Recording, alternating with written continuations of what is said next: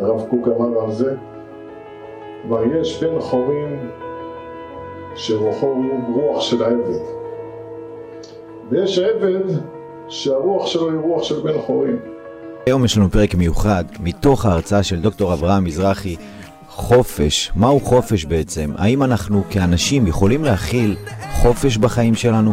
האם אנחנו רוצים חופש? והאם היום את או אתה נמצאים בחופש? אז לכל השאלות האלה יש תשובה בתוך ההרצאה הזאת. ואני יכול להגיד שההרצאה הזאת השפיעה עליי המון, אז האזנה נעימה, יוצאים לדרך, איי פרי, דוקטור אברהם מזרחי, קדימה.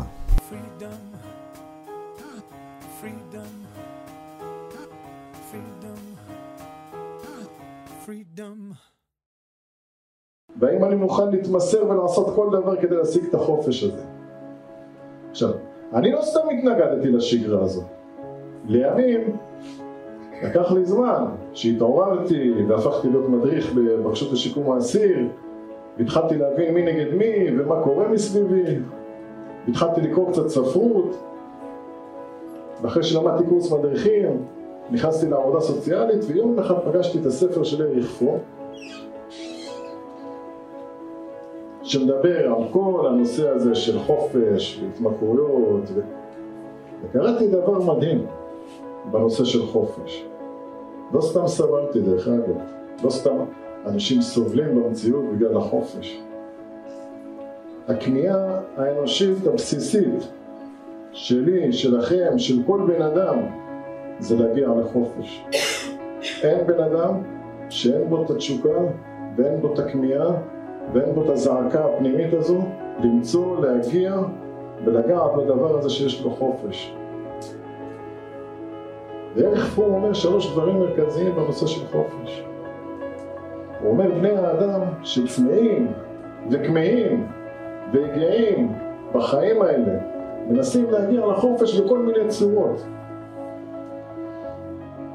והספר שלו כתוב, הוא כתוב מנוס מחופש, הוא אומר איזה סיבה הייתה לאנושות אחרי שהשתחררה מהכבלים הפרוטסטנטים, הקתולים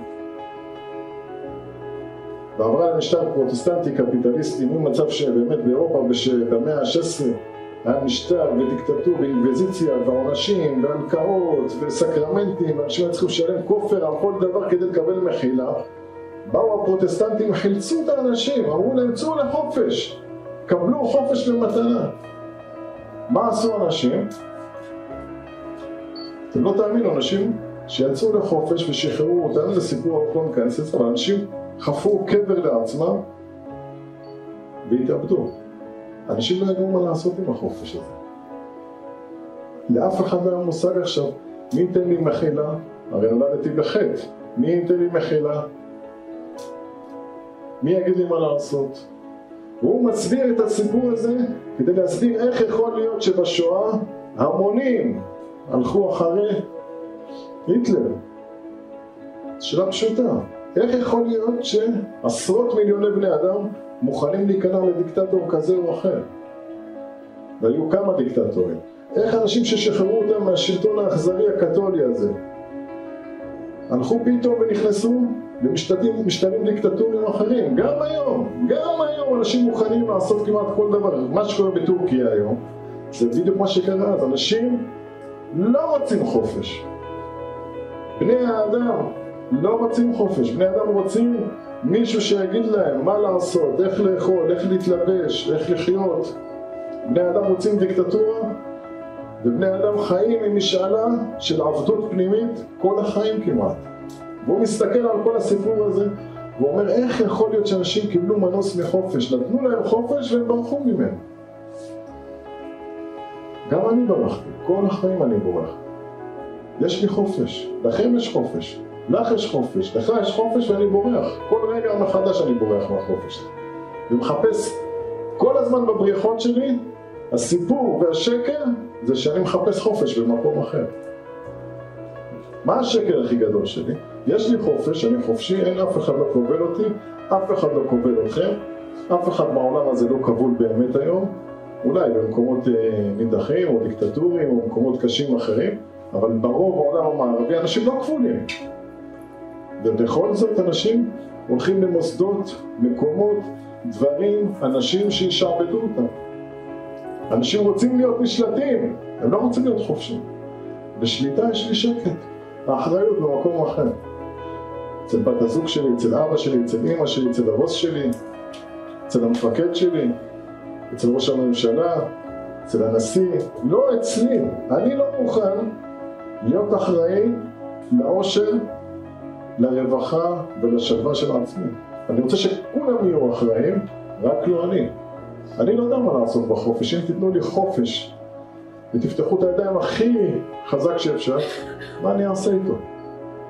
דרך פרום אומר, אנשים בעידן המודרני מצאו שלוש מקומות מרכזיים שבהם הם בורחים. אחד זה למקומות שהם סמכותניים, לצבא, למשטרה, לשב"ס.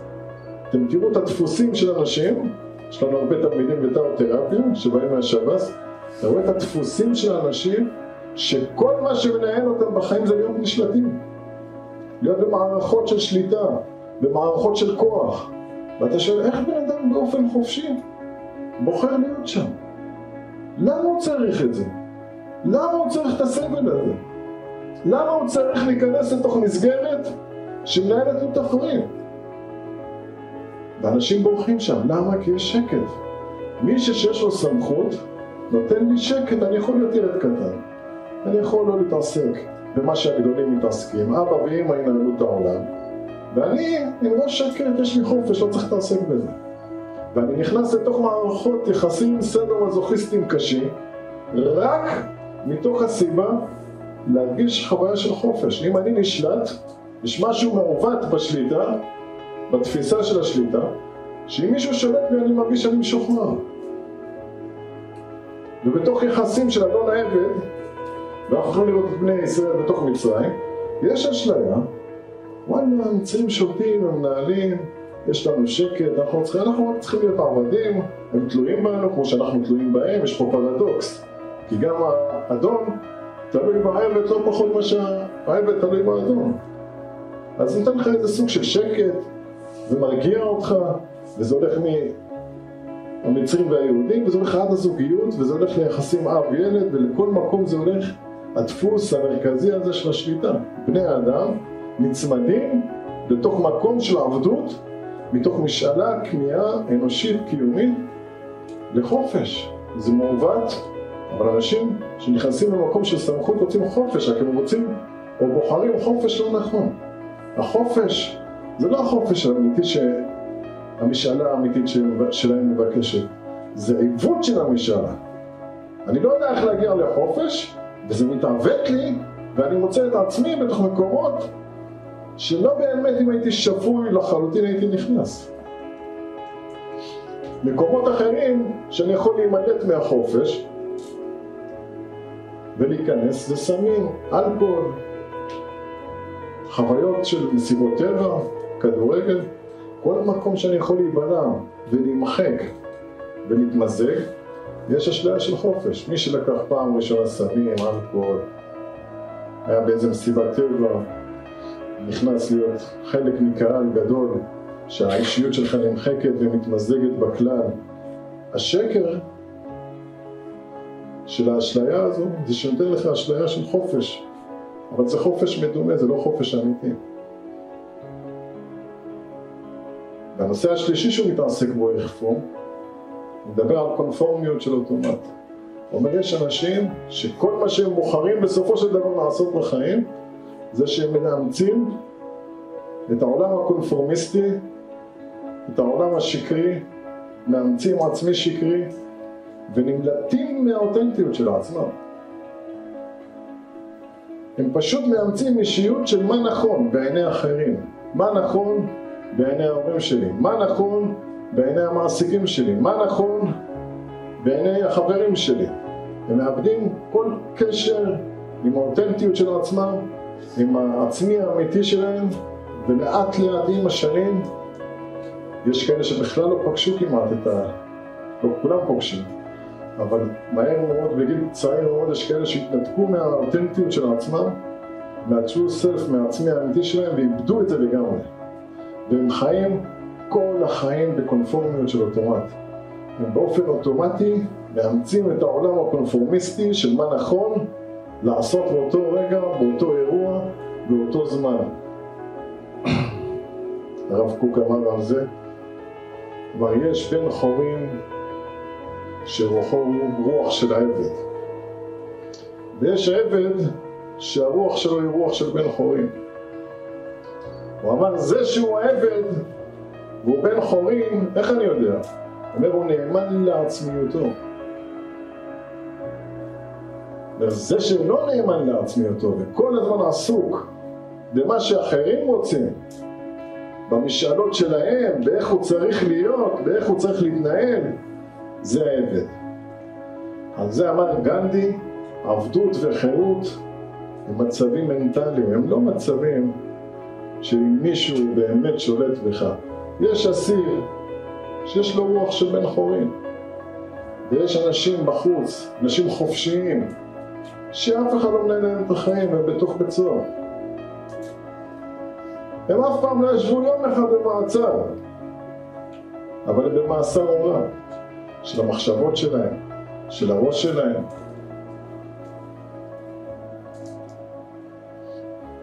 אלה הם הבריחות של רוב האנושות, שלושה סוגים של בריחות שאנחנו נמלטים מהחופש. ויקטור פרנקל אמר על המושג חופש, אמר כמו שהאמריקאים בנו את פסל החירות, הם היו צריכים לבנות את פסל האחריות. בסרט חומות של תקווה, כשהאיש הקשיש הזה יוצא אחרי חמישים שנה בכלא, יוצא לחופש, משחררים אותו. כמה עצב היה בו. מה הוא יעשה בחופש? לאן הוא ילך? ומסכן הולך, שמים אותו באיזה סופרמרקט לתפוס שקיות ניילון. אחרי כמה ימים הוא מתאבד. מה הוא יעשה בחופש? חופש בא ביחד עם אחריות. אם אין לך את היכולת לקחת אחריות על עצמך, מה תעשה בחופש הזה? תשים חבל. יש הרבה מאוד אנשים היום שהחיים שלהם מסודרים, ותוציא אותם מהקונפורמיות של האוטומט, ממה שנכון ויפה וכל, וכל מה שאנשים רוצים ואחרים חושבים, תוציא אותם, הם מתאבדים. תפגיש אותם רגע אחד עם החיים, הם עלולים להתאבד.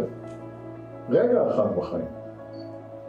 ולכן המושג של אחריות הוא קריטי במושג הזה, וויקטור פרנקל אמר, כמו שבנו את פסל החירות, היו צריכים באגף השני של ארה"ב לבנות את פסל האחריות, כי זו אחריות כבדה מאוד, מאוד מאוד כבדה להיות ולחיות בתוך העולם הזה שקיים בו חופש.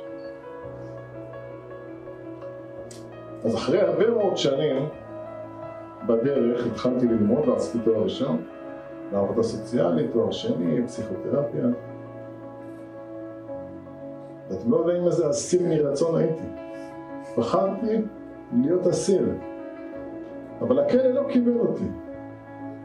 באתי לכלא, דפקתי בדלת של הכלא, אמרתי אני רוצה להיכנס, אמרו לי לא, פה אין כניסה. פה רק אנשים נורמטיביים חיים. אתם מאמינים דבר כזה? אתה בא לבית סוהר, מתנדב להיות בכלא, והסוהרים אומרים לך לא, אין כניסה. מנהל בית הסוהר אומר לך, תשמע, אתה לא שייך לפה. פה חיים רק עובדים סוציאליים נורמטיביים, ואין לך מקום בכלא הזה. אמרתי, לא יכול להיות. אני חשבתי שישימו לי שטיח אדום. כשסיימתי ללמוד עבודה סוציאלית, אמרתי, שמים לי שטיח אדום, יגידו, הנה, עבריין, משפחת פשע, זה, כל הסיפורים האלה. למד, עשה תואר ראשון, יושבת פה בחורה שמכירה אותי מתחילת הדרך שלי. איך יכול להיות שלא? אמרתי, שמים לי שטיח אדום. ולא נתנו לי להיכנס לכלא. אמרו לי, לך, לך, לך, אתה לא שייך. דפקתי בית כלא. אמרו לי, אתה לא שייך. עברתי מהכלא של האיגוד הירושלמי למאבק בסמים, עברתי לכלא של רשות למלחמה בסמים, עברתי לכלא של רשות, לש... לרשות לשיקום האסיר, אף בית סוהר ואף מנהל כלא לא רצה לקבל אותי. אמרו לי, תקשיב, אתה לא מתאים למערכת שלנו.